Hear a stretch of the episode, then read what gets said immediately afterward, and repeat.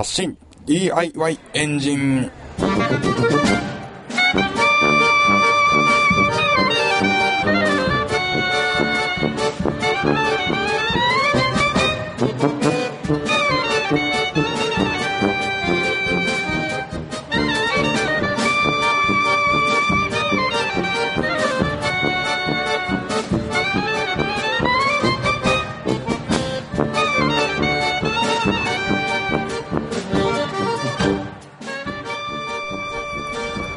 皆さんこんにちは。発信 DIY エンジ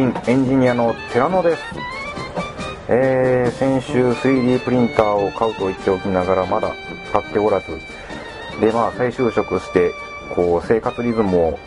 一般の方と同じように朝昼型に戻したら夜早く寝るようになって、こう生活リズムが変になっていったっていう、変になっていったっていうか変になってたのを戻したので、いつも通りこう時間を余らせてラジオを撮ろうということができず、こんな感じになってしまいました。水曜更新しようと言っていたのが土曜になってしまいまして、これを機に、週1更新から2週間以内の不定期更新に変えようと思います。ということで、一人ネットラジオやんわりと続けていこうと思います。で、今回は前回に引き続き 3D プリンターについていろいろと考えてみたいと思います。今日いろいろとウェブで参考の記事を見ながら何を買おうかとね、本当にいろんな種類がありますので、悩んでいたところなのですが、ネットでいろんな比較記事が出てるんですけれども、実際 3D プリンターは日進月歩でいろいろ作られたりしているのでね、どれが一番参考になるのかっていうのがもう本当に分かんない状態で、買うのに四苦八苦しましたけれども、価格と、作れるもののサイズとあと解像度という、この点を鑑みて、今のところ買おうと思っているのが、プリンターボット LC。LC っていうのはレーザーカットという意味なので、このプリンターボット LC の主要部品、フレームに使われているいろんな木製の部品がですね、レーザーカッターで切り出した合板っていうそんな、感じのものなんですけれども、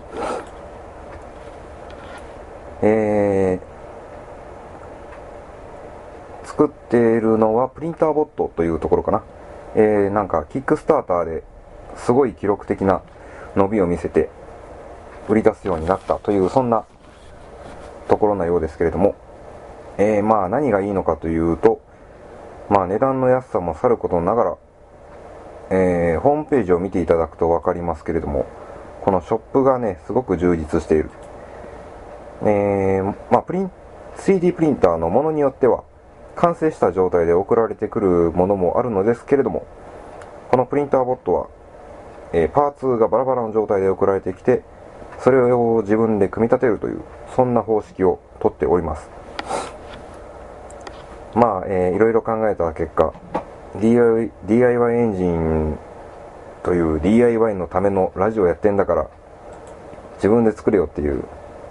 そんな話なのですが、そんな話なので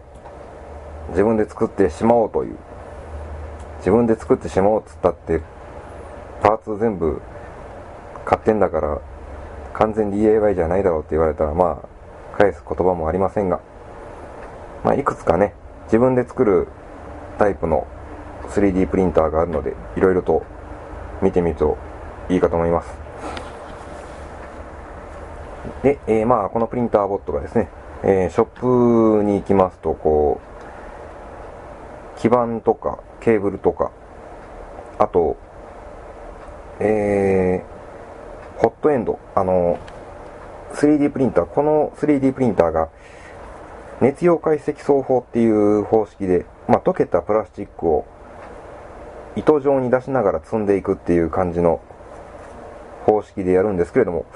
そのための、要は熱して出すノズルですね、ホットエンド、そこがパーツ別で売られてたり、フィラメントが売られてたり、あと、何でしょうかね、プリンターベッドという、要は溶かしたプラスチックを冷たいところに乗せてしまうとすぐに固まって、でくっつかないのでそのままちゃんと出てくれない、要はツルツルのビニールの上でボールペンを使って線を引くような、そんな状態ですね。ある程度引っかかってくれないといけないんですけれども、冷たいステージの上でそれやると、すぐに冷えて固まって引っかかってくれないんで、プリンターベッドという、要は温かいステージが必要になるというのもちゃんとパーツで売られている。でそれを全部作らないといけないわけなので、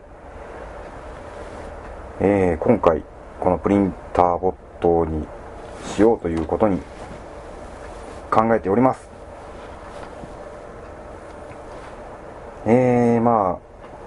ネット上の記事だとおすすめはメーカーズラブというところの記事で、低価格 3D プリンターの比較というのがありましてね、熱溶解積層法と、光学造形法という、まずそこの比較から完全に、物の精度でいうと光学造形方式の方がいいんですけれども、熱溶解積層法の方だとね、結構トラブルが多かったり、作るものが荒かったりという、なんでしょう、比較するといいところまるでなしっていう感じなんですけれども、それに対して光学造形方式の方はすごく綺麗に作れるんだけれども、3D プリンターの種類が少ないで、安いものがフォーム1 $3,299、今ドル102円らしいので、だいたい33万、解像度はすごく高いけども、面積は、若干小型 12.5×12.5×16.5 なので若干小型です。でそれに対して熱溶解積層法の方はというと、ものによっちゃすごく造形するものが荒かったりかと思えば、光学造形よりも細かい射出ができたり、多分細かいたってもおそらく方式の違いのせいで多分ゴミがついたりとかで荒くなりそうな気もするんですけれども、あと多分光学に比べてすごく1個作るまでの時間が長くなりそうですね。大きいものだと本当に20センチ3方かな、3方で合ってんのかなが作れたりとかもするので、そこら辺は用途に応じて買えばいいんじゃないかな。で驚きなのがソリドゥードゥル3っていうのでやると複数色の射出ができて、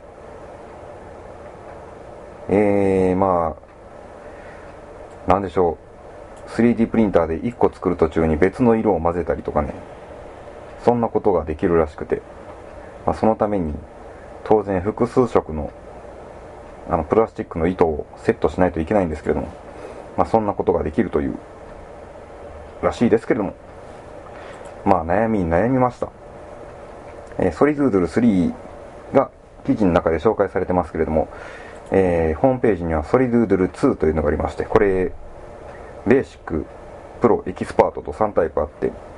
て、一番安いので、5万円、プリンターボット LC よりもまだ安いっていう、まあいろいろと面白い話がいっぱいあるんですけれども、まあこれ本当に追っかけていくとね、最近なんか3万5千円の 3D プリンターがキックスターターで資金集めてたりっていうのがあったり、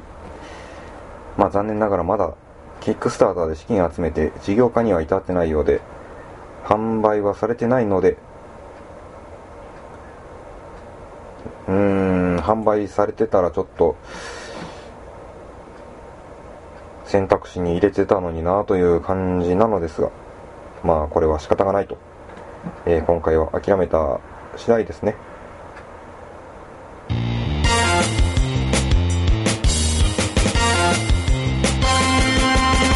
白芸ラジオもっこもこパレード。白芸ラジオもっこもこパレード6月のイベントはうどんオブウォー。戦争ですわ。今度は戦争ですよ。今度は戦争ですよ。僕がほんまにうまいうどんちゅうもん作りましょう。じゃあ同情するならうどんくれですよ。金です。今度のイベントは本当にうどんを作って対決。大好評のスーパーヘリクストークのテーマもうどん、 AV 人生相談もあるよ。6月19日水曜日、難波ベニツルにて19時半から、入場500円プラスワンドリンク。みんな来てね。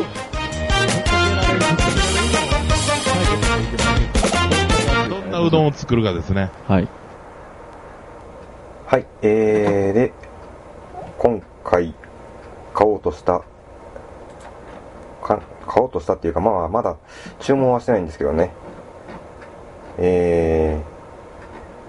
メイクじゃない、プリンターボット LC、$627、だいたい6万3000円ぐらい。発送料入れたらどんぐらいになるのかはちょっとわかんないですけども、前ちょっと注文一本手前までいった、タイプ A マシンシリーズ1、これが$1400、14万円で注文して、送料入れたら16万か17万ぐらいになりました。で前回のラジオでおすすめされてたっていうのが、レプリケーター 2X、注目の機種ですが入荷待ちが長いらしいです。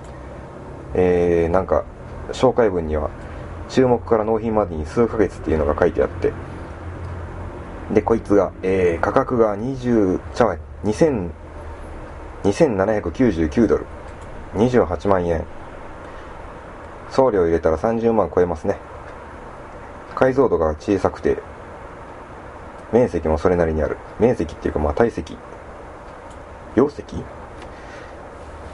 まあそんな感じで紹介記事を見ていただければいいのですけれども、まああと考えるのは素材ですね。熱溶解積層方式だと、PLA か ABS かを使うことが多いというので、まあ、ABS というのが、アクリロニトリルブタジエンスチレン強重合合成樹脂というのだそうです。要は何に使われているのかっていうのがいまいちわかんないんで、ちょっと今検索しながら、話しておりますけれども、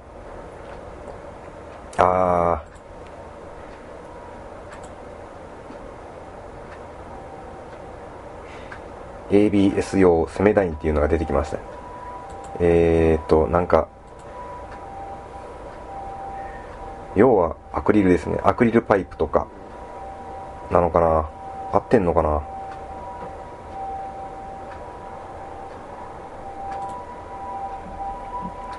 あ、自転車用ヘルメット。あ、あれ柔らかいですね。確かに。ABS 割といろんなプラスチック製品に使われているアクリル素材ですね。どれ以外 ABS と PLA のどっちが一般的なんだっていうのがもう本当に分かんないんですけども、 PLA 多分プラって表記されてるやつだいぶ PLA だと思うんですけれども、PLA 樹脂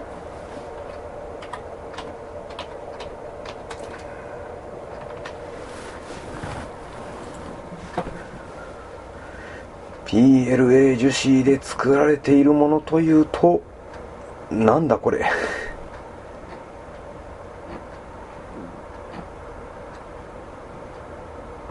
多分ペットボトルなんじゃねえかなと思ってるんですけれども、PLA 樹脂だと本当に分かんないですね。何があるんだ。塩ビパイプ、塩化ビニールじゃないよな。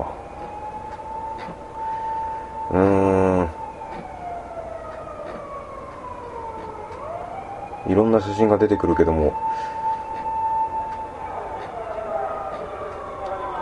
何があるのかが分かりにくい。でも塩ビが出てきたりしてるから近いのかな。でも多分 ABS 樹脂は普通にプラスチック、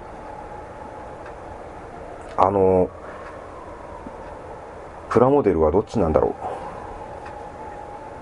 う。ABS 用タミヤセメントとかそういうのがあるから、プラモデルは ABS に近いのかもしれないですね。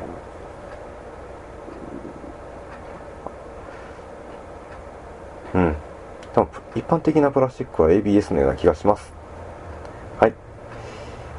というわけで、そういうのが最近一般的に日本でも買えるようになって、アマゾンや楽天なんかで注文ができるようなのでね、こう材料の方は輸入しないといけないっていう、そんな心配がなさそうなので、はい、いろいろと悩む部分が買う人にとっては減ったと思います。というわけで、もしかしたら次回は無理だ。まあ普通にホームページに注文から2週間から1ヶ月は発送までにかかりますよって書いてあったので、まあいずれこのネットラジオで 3D プリンターのことを作りながら話せる日が来ると思います。楽しみにしておいてください。というわけで、今週の発信 DIY エンジンはこの辺で。ぜひ 3D プリンターが出来上がるまで聞いていただけるとありがたいです。というわけで、来週もまた聞いてください。ありがとうございました。